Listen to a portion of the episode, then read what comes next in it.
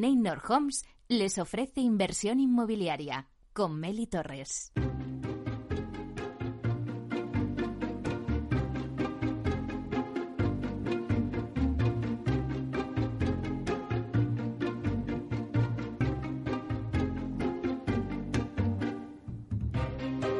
Hola, ¿qué tal? Muy buenos días y bienvenidos a Inversión Inmobiliaria. ¿Quiere invertir en el sector inmobiliario y sacar la mejor rentabilidad a sus propiedades?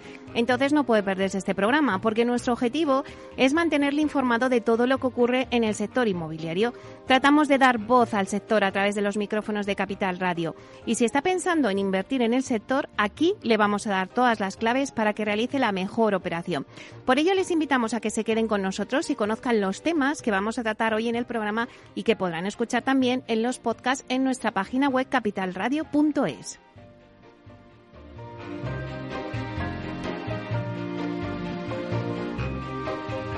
Hoy tenemos un programa repleto de información. En el debate, que lo tenemos de 12 a 1, vamos a hablar de la construcción industrializada, una nueva forma de construir que está creciendo en España debido a los beneficios que aporta en ámbitos relativos pues, al coste de producción, a la mejora de la calidad, a la agilización de plazos, pero también en materia de seguridad y medio ambiente, que precisamente es de esto de lo que vamos a centrar hoy el debate. Y lo haremos con Gabriel Rodríguez del Río, que es responsable de seguridad y de sistemas de gestión en Quirón Prevención con Jorge González, que es director de Prevención, Calidad y Medio Ambiente de Avindia, con Manuel Bartolomé Alonso, que es técnico aritalo Instituto Regional de Seguridad y Salud de la Comunidad de Madrid, es profesor también asociado de la UPM, cátedra en I de Masí. Tendremos también a Cristina Gómez García, que es responsable de prevención de riesgos laborales en Culmia. Y también a Carlos Arevalo, que es presidente de ISCO, Asociación Ingenierías de la Seguridad y la Salud. Bueno, pues como todos los jueves, luego vamos a repasar la actualidad de la semana inmobiliaria con el portal inmobiliario Idealista. TINSA nos va a dar el dato inmobiliario del día. ¿Sabe en cuántos ciudadanos, ciudadanos de a pie, personas físicas, compran eh, viviendas entre particulares en España en los últimos 15 años? No de compraventas de empresas o de bancos o de fondos, no, de personas físicas. Bueno, pues nos, se lo daremos el dato eh, con Tinsa ahora en breve, en unos momentos después de las noticias con Idealista. Y luego llegamos a la promoción de la semana, que nos la da Aedas Homes.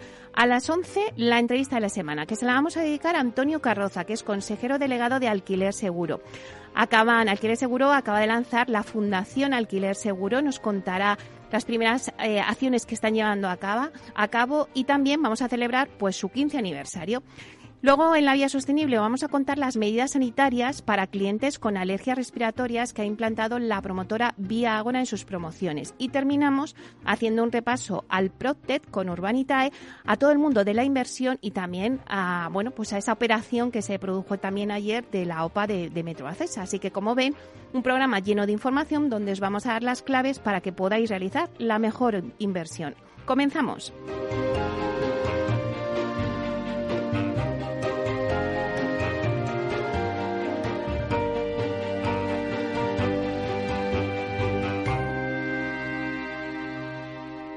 Idealista te ofrece la noticia de la semana.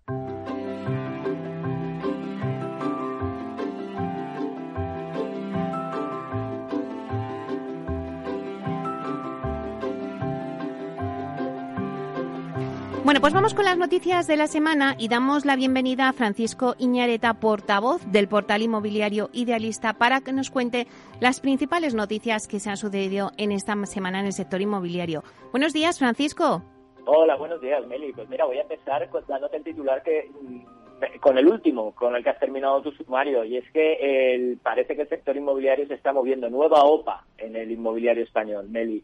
SCC, la constructora controlada por el mexicano Carlos Slim, ha lanzado, como decías, una OPA parcial sobre la promotora Metro Bacesa, con el objetivo de hacerse con otro 24% de su capital. Para ello ofrece 7,8 euros por acción, lo que eleva la oferta hasta los 284 millones de euros. La constructora canaliza toda esta operación a través de su división inmobiliaria y, como explica el documento que han remitido a la Comisión Nacional del Mercado de Valores, su oferta es de tipo voluntario y parcial. La sociedad operante y su socio de control podrán alcanzar mediante la oferta una participación máxima del 29,40% del capital social de Metrobacesa, incluyendo el 5,40% del que ya tienen titularidad. El precio ofrecido por cada título es de 7,8 euros, decíamos, supone una prima del 20% respecto al precio actual de las acciones de la promotora que cerraron la sesión de antes de ayer, antes de que se hiciera público, a 6,49. Esta sería la última noticia que creo que es, importante darla. bueno, y empezar con ella ese repaso semanal. Claro que sí, Francisco. Además es que empezamos con el sector muy revuelto ya al principio del año, eh, con esa posible fusión de vía célere con Neynor, que luego al final no se, no se materializó. Pero bueno, es que el sector anda revuelto. Yo creo que vamos a ver muchos movimientos corporativos a lo largo de este año. Así que eh, qué bueno que nos hayas comentado esta noticia que ayer estaba rondando todo el rato.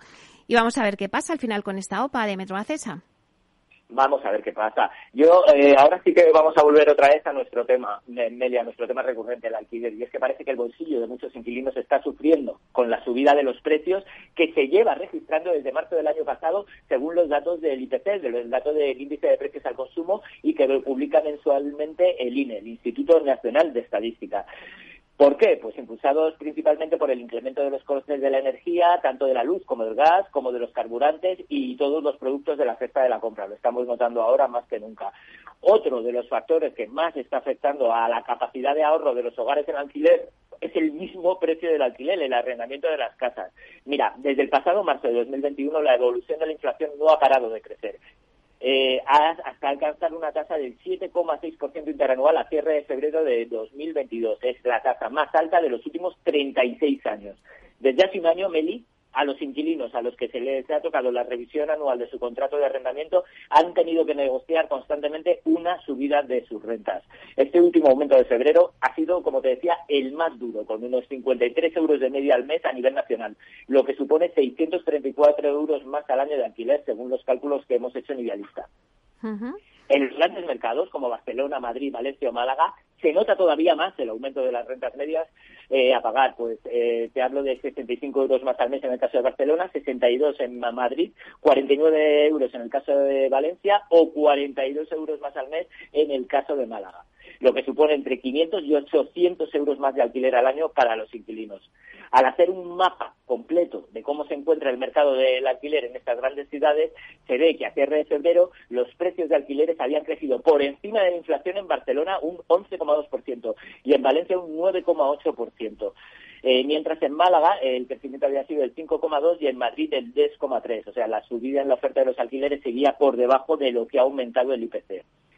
Un poquito de foco. En Barcelona, seis de los diez distritos de la capital catalana han visto aumentar los precios de los alquileres por encima de la tasa de inflación en el mes de febrero. Destaca Ciudad Bella, con un incremento del 26%. La Sampla, un incremento de más del 15%. San Martín, el 12,7%. Pero bueno, por contraste, en Madrid, por ejemplo, cuenta con la menor tasa de incremento de los precios del alquiler de las cuatro ciudades que estamos analizando. Solo los distritos del centro, con una subida del 11,3 y Salamanca, con una subida del 9,1, han registrado subidas por encima de la tasa de inflación. ¿Qué es lo que pasa en Valencia? Pues los alquileres también han subido por encima de la tasa de inflación en casi todos sus distritos. En Poblas Marítim, 18,2, Rascanyà, 14,9, Benimaclet, 14,4 y el Pla del Real, 14,1 estamos viendo aumentos de doble dígito. Y en Málaga, pues hay contrastes, y se pueden ver importantes subidas de dos dígitos en Ciudad Jardín, por ejemplo, 24,3%, en la carretera de Cádiz 13,1%, pero sin embargo, bajadas de precios en Churriana con casi un 3% de bajada y la pequeña subida de Puerto de la Torre con un 1,8% de, de, de subida solo. Así que bueno, así está el alquiler. Bueno, pues siempre hablamos del alquiler, pero es que siempre es noticia eh, con esas subidas de precios. Pues muchísimas gracias, eh, Francisco. Que tengas un buen día, lluvioso, pero que tengas un buen día. Bueno, falta fría también, que nos quejamos todo el rato. Falta fría que Yo comprendo que, por ejemplo, los que vivimos en Madrid, que llevamos ya casi un mes de lluvia, pues nos estamos empezando a cansar. Pero bueno, bien, nos viene bien a todos, así que nada. Muy bien, buen día, un abrazo. hasta pronto. adiós.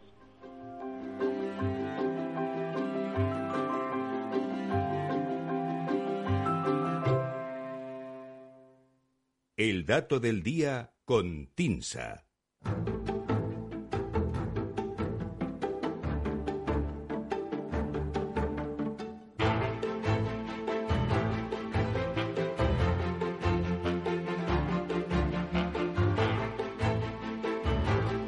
Vamos con el dato del día que nos trae Susana de la Riva, directora de Marketing y Comunicación de TINSA. Y creo que nos va a hablar de y vamos a analizar quién hace las compraventas de viviendas entre particulares en los últimos 15 años. Buenos días, Susana. Hola, Meli, buenos días, ¿cómo estás? Pues muy bien, deseando a ver qué dato nos traes, que me has dejado intrigada. A ver, ¿quién hace compraventas de viviendas entre particulares en los últimos 15 años? Bueno, un poco el kit es ver cómo se reparten ¿no? las, las compraventas entre particulares y empresas, porque muchas veces asociamos a que siempre son particulares, pero como vamos a ver, hay momentos en los que realmente las empresas, por determinadas circunstancias, han tenido su, su protagonismo. ¿no? Entonces, como bien decías, mira, vamos a hablar de una, de una nueva estadística de compraventa de viviendas que acaba de, de publicar el INE y que analiza cuántas operaciones son protagonizadas por una persona física, es decir, ciudadanos de a pie, y cuántas eh, las realizan o están presentes eh, personas jurídicas. Aquí encajarían empresas, bancos, fondos de inversión, en fin, pues toda esta variedad de lo que se conoce por eh, figura jurídica. Dado el elevado peso que la segunda mano tiene en nuestro país, no, en principio no descubro nada si te digo que la transmisión de una vivienda entre particulares es la, es la modalidad predominante cuando hablamos de compraventa. ¿no? O sea, compra y vende un particular. Concretamente, por centrarlo en la cifra que dice la estadística, el 63% de las compraventas de viviendas realizadas en los últimos 15 años han tenido como comprador y como vendedor a una persona física. Yo creo que esta es un poco la imagen que podemos tener más bien todos, ¿no? Cuando hablamos de compraventas. Sin embargo, eh, el análisis de los datos nos permite identificar momentos en los que esto no fue así y también cómo se concreta en las compraventas la llegada de nuevos protagonistas al sector inmobiliario. Mira, aunque el mercado residencial ha estado históricamente en manos de familias y particulares, en los últimos años se ha producido la entrada de, nuevas figuras como socimis y fondos de inversión que en realidad estaban ya activos en otros países desde hace años. La actividad de estos actores es lo que ha llevado al INE a pensar que, bueno, que puede ser interesante publicar esta nueva estadística para intentar identificar más claramente el volumen de su actividad. Si miramos la situación actual, la estadística de línea apunta que las compraventas realizadas en 2021 por personas jurídicas representaron en promedio un 10% del total de las operaciones. Eh, más, parece poco, pero bueno, es más del doble que, que el 5,5% que representaban o que protagonizaron en 2007 que es el año, como todos sabemos, que marcó el fin del boom inmobiliario en nuestro país. Sin embargo, hay otro momento en que la posición compradora estuvo de forma más acusada en manos de empresas y otras modalidades de personas jurídicas. Fue en 2013, cuando el 22% de las compraventas fue realizada por personas jurídicas. Te hablamos de quién fue el comprador, donde, digamos, en manos de quién acabaron las viviendas. Ese 22% es más del doble que en 2021, que es el dato que te acababa de dar, y el cuádruple que en 2007. El pico en estos últimos 15 años se alcanzó en marzo, concretamente de 2013, cuando el adquiriente de la vivienda fue una persona jurídica en el 25,4% de las transacciones. Estaríamos hablando de cinco veces más que en 2007. Eh, entre 2011 y 2014, el 5% de las compraventas tuvieron a una empresa como adquiriente y a un particular como vendedor, siendo el momento de mayor intensidad 2011, con un 12% del total. Eh, estos casos están relacionados seguramente con entregas de viviendas de individuos y familias a los bancos por situación de impago derivada de la crisis. Y las transacciones de viviendas también entre empresas e instituciones se intensificará dos años más tarde. Ahora fueron, digamos que las empresas cogieron viviendas principalmente de manos de los particulares por esta situación de, desahucios o de impagos. Y dos años más tarde eh, es cuando las empresas empezaron a adquirir protagonismo ya también como vendedores de las carteras, pues fueron los bancos los que vendieron y los fondos de inversión los que vendieron, ¿no? que es ese dato del 2013 que te daba antes. ¿Qué ocurrió en ese 2013, ¿no? que marcó ese pico de adquisición institucional? Pues bueno, los actores que incrementaron su protagonismo fueron principalmente las entidades financieras, que registraron, como te decía, daciones en pago por parte de promotores que no pudieron hacer frente a sus deudas. Es decir, de una empresa, la vivienda pasó, en este caso, a los bancos. También jugó su papel el traspaso de activos a Sareb, que no olvidamos que había, que había sido creada el año anterior, en 2012. ¿no? Y así como ejecuciones hipotecarias de particulares, pues bueno, también entraron en ese saco de, de dónde entraban las viviendas a las, a las entidades jurídicas. En estas cifras entrarían también fondos de inversión, que por aquel entonces aterrizaban en el mercado español, hablamos de 2013, y comenzaban a negociar la adquisición de carteras de créditos y activos de las entidades financieras y de otros agentes. Pese a ser el año con más protagonismo de las empresas, ese 2013 sigue siendo, pues, digamos, la, una opción minoritaria, ¿no? El 78% de las compraventas tuvo como adquiriente, es decir, como comprador, a un particular.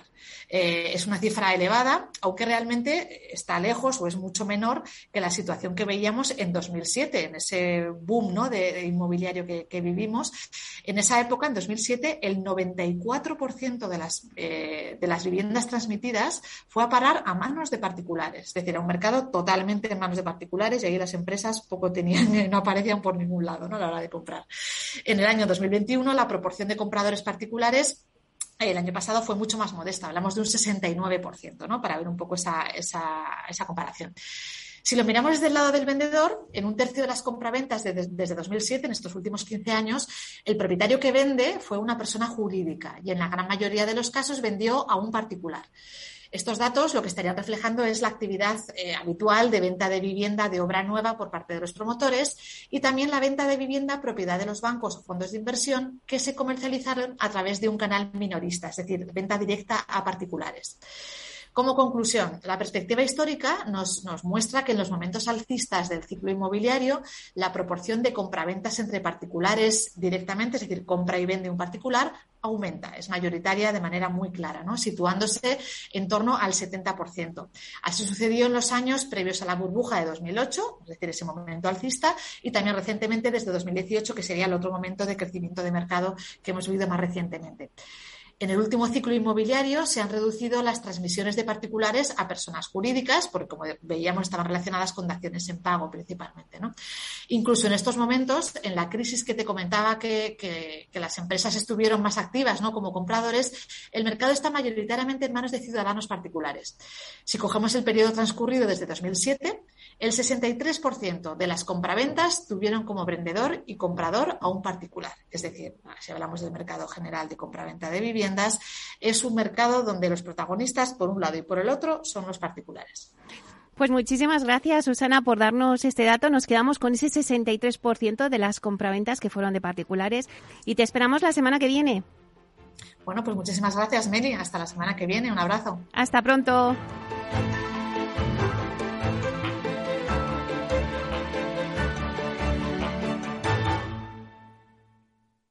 Tecnología propia, rigor técnico y una potente base de datos son el punto de partida del asesoramiento independiente que TINSA presta a todo tipo de inversores en real estate. Conoce en la web tinsa.es cómo podemos ayudarte a rentabilizar tu inversión a través de estudios de mercado, valoración RICS, AVM de grandes carteras o consultoría fiscal, entre otros servicios. TINSA, valor de confianza.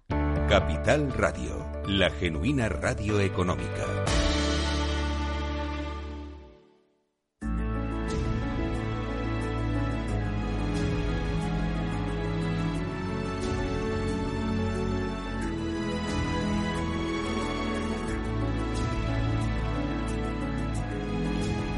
Bueno, pues hoy en Inversión Inmobiliaria, en la promoción de la semana, Aidas Homes nos presenta Gumiel. Con este proyecto de viviendas unifamiliares, Aidas Homes inaugura su presencia en el barrio de Espartales, en Alcalá de Henares. En esta misma ciudad, Aedas Homes ha entregado ya tres promociones y se encuentra desarrollando otra en el barrio del Olivar y tres en el nuevo barrio de Las Sedas. Para darnos todos los detalles de esta promoción, tenemos con nosotros hoy en directo, desde los estudios de Capital Radio, a Marta Bueno, que es gerente de promociones de Aedas Homes en la Dirección Territorial Centro. Hola Marta, buenos días.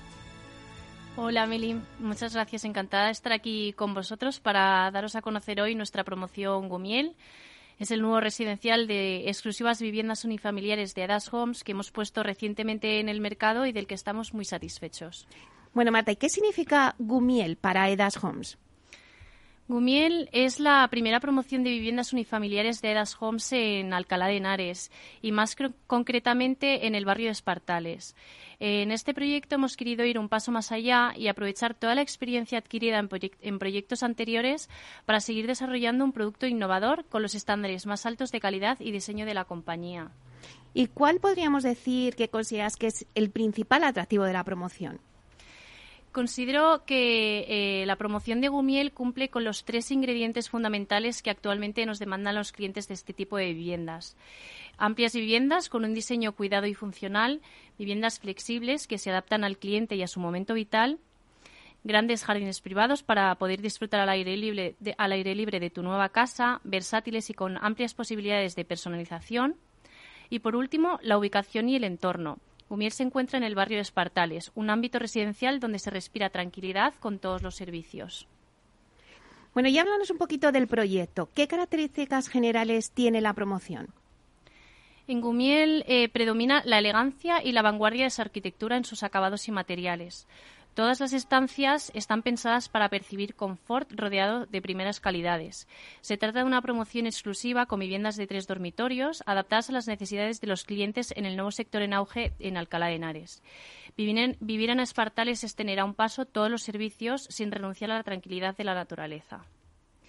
Los residentes podrán disfrutar de vivir en su propia parcela privada, con terraza, amplio jardín y aparcamiento para dos vehículos. Además, hemos estudiado numerosas propuestas para personalizar la vivienda, entre las que destacamos la piscina privada, que dará mayor vida y disfrute a los jardines. en cuanto al interior de las viviendas, se han diseñado espacios funcionales, adaptables a las necesidades de cada cliente.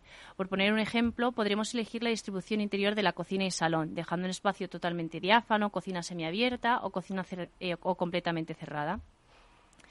Y, por supuesto, nuestro punto estrella de la promoción, que es la bodega, un espacio de más de 37 metros cuadrados con iluminación natural, a través de un patio inglés donde podremos encontrar un cuarto de lavandería e instalaciones y dos estancias que podrán tener usos polivalentes, como un cuarto dormitorio, despacho para el teletrabajo, sala de estar. Bueno, qué maravilla lo que nos estás contando, Marta. Eh, has mencionado varias cuestiones como la arquitectura, la funcionalidad y la calidad. ¿Podrías darnos más detalles sobre estos aspectos? ¿Qué destacarías, por ejemplo, de la arquitectura? Pues de la arquitectura, el proyecto está firmado por el, estudio eh, Aranguren y Gallegos. Para ellos, este proyecto ha sido un desafío emocionante en el que se han dejado llevar por el diálogo entre la arquitectura y el entorno natural. Gumiel eh, destaca por conjugar vanguardia y diseño con la máxima funcionalidad y comodidad, y así como unos acabados y materiales nobles de alta calidad. Hablamos de viviendas amplias con una eficiente distribución del espacio, distribuidos en tres alturas. Disponen de grandes ventanales que permiten la entrada de luz natural en todas sus plantas y unas atractivas zonas privativas. Y si hablamos de diseño, eh, bueno, seguro que nuestros oyentes ahora mismo se están preguntando, pero bueno, ¿cómo son las, las viviendas de, Gumiel? ¿Qué va a encontrar el cliente? Pues todas las viviendas de Gumiel tienen eh, acceso individual privado por la calle, cada uno de los espacios de este proyecto están muy cuidados. Hemos querido singularizar ciertas piezas de la vivienda entre las que hemos destacado el patio inglés, con un cuidado diseño arquitectónico que además de favorecer la entrada de luz permite la ventilación natural, generando una agradable sensación de bienestar. Nuestros clientes dispondrán de tres plantas. En la planta baja, por donde tiene su acceso principal, dispondrán de la zona de día con un amplio salón comedor, cocina y aseo. En esta planta estará situado el porche y los jardines privados exteriores. El delantero, que cuenta con espacio para el aparcamiento de dos coches, y el trasero con espacio para jardinar y con posibilidad de colocar una piscina. En planta primera dispondrá de un distribuidor, iluminado con luz natural a través de una claraboya, y de tres dormitorios. Un dormitorio principal con amplio vestidor y con un baño eh, con ventana al jardín trasero y dos dormitorios dobles y un baño para estas dos habitaciones. Además, uno de los dormitorios dispone de una ventana, de una ventana orientada al jardín, al jardín delantero. Y las viviendas también cuentan con planta sótano, que tendrá una parte destinada a albergar las instalaciones de la vivienda y otra zona de lavandería, con dos estancias polivalentes de usos múltiples, como los que te he comentado anteriormente, cuarto dormitorio, despacho, sala de estar. Bueno, la verdad es que tiene de todo, pero en cuanto a la ubicación y los servicios, ¿qué me podrías destacar? Mumiel se ubica en una localización privilegiada al este de la Comunidad de Madrid, en la ciudad de, Alcalá de Henares, y más concretamente en el nuevo barrio Espartales, que cuenta con todos los servicios. Además, se encuentra a tan solo 10 minutos del centro de la ciudad complutense. Los vecinos de Gumiel en Espartales disfrutarán una vida tranquila, sin renunciar a las comodidades de la gran ciudad. La promoción está rodeada de espacios naturales, desde donde, se accede fácilmente a zonas verdes, una amplia oferta de ocio, centros comerciales, colegios, hospitales y recintos deportivos. Además, el proyecto está perfectamente comunicado, tanto por carretera como por transporte público. Tiene una, rápida conexión a la A2, a la R2 y a la M5. Desde Gomiel solo se tardan tres minutos para acceder a la A2, que conecta directamente con el centro de Madrid. Y también cuenta con estación de tren de cercanías y múltiples líneas de autobuses urbanos e interurbanos. Desde Gomiel se respira aire puro gracias a los parques que rodean la ciudad, como por ejemplo el Parque de Espartales, muy próximo a la promoción, el Parque de los Cerros o el, o el Cerro del Viso, entre otros. Bueno, Marta, ya hemos hablado de, su diseño, también de la ubicación y de los servicios de las comunicaciones. Pero, ¿qué nos puedes decir sobre sus medidas de sostenibilidad? Sostenibilidad es como la palabra eh, clave en este año 2022. Cuéntanos, ¿qué nos, puede, ¿qué nos ofrece esta promoción en sostenibilidad? Las viviendas de Gumiel gozarán de altas medidas de sostenibilidad medioambiental, que harán la vida de los residentes más saludable y responsable con el medio ambiente. Eh, la promoción se integra con su entorno y acerca la naturaleza a sus residentes. Los, unifamiliares ofrecerán la máxima calificación energética, la etiqueta A, a través de la incorporación de varios sistemas que contribuyen al uso eficiente de los recursos. La aerotermia, con suelo radiante y refrescante, con regulación por estancias, ventilación inteligente para mejorar la calidad del aire interior, doble acristalamiento de los vidrios, la fachada SATE, que mejorará las transmitancias térmicas frente a los sistemas tradicionales. También cabe destacar que en la promoción se, emplearán materiales sostenibles para su construcción, utilizando texturas y colores integrados en el entorno, así como la plantación de especies autóctonas en los diferentes elementos verdes para integrarlos con su vegetación. Todas estas medidas reducen al mínimo las emisiones de gases y minimizan el consumo energético y, por tanto, abaratan la factura de tu futuro hogar obteniendo el máximo confort. En definitiva, Meli, vivir en Gumiel es cumplir el sueño de integrar comodidad, diseño y sostenibilidad. Y para acabar, Marta, los interesados en adquirir alguna de las viviendas de Gumiel, ¿cómo pueden obtener más información?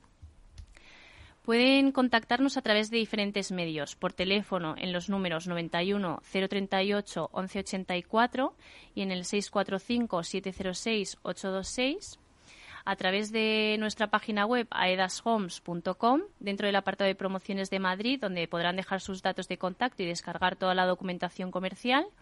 Y finalmente pueden acudir a nuestra oficina de venta en Espartales, que está situada en Avenida Víctimas del Terrorismo 8 y en el que atendemos de horario de lunes a sábado de 11 a 2 y de lunes a viernes de 5 a 8. Bueno, pues muchísimas gracias, Marta, por la completa e interesante información que nos has dado sobre Gumiel. Muchísimas gracias a ti, Meli, y a Capital Radio por darnos la oportunidad de presentar Gomiel en Alcalá de Henares y os invitamos a conocer más detalles de la promoción en nuestros puntos de venta. Muchas gracias, un placer.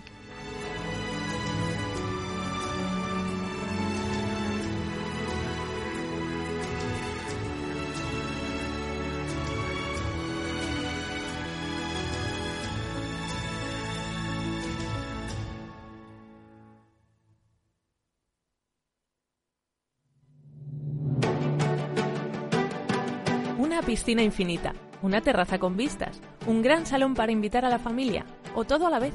No importa lo que estés buscando para tu nueva casa, en Aedas Homes lo hacemos realidad. Entra en aedashomes.com y sal de la fila de los que sueñan. Aedas Homes, tu casa, por fin.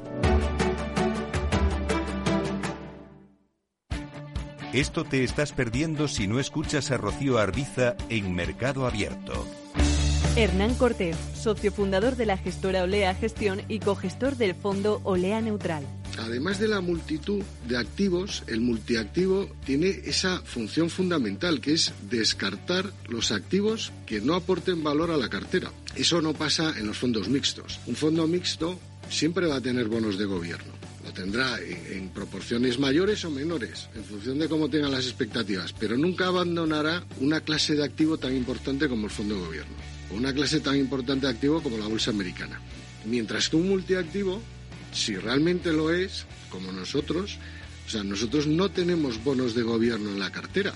Como en este momento vemos que no nos aporta ninguna rentabilidad y solo nos aporta riesgo de caída de precios, ¿para qué voy a tener ese activo? Mercado Abierto con Rocío Arbiza.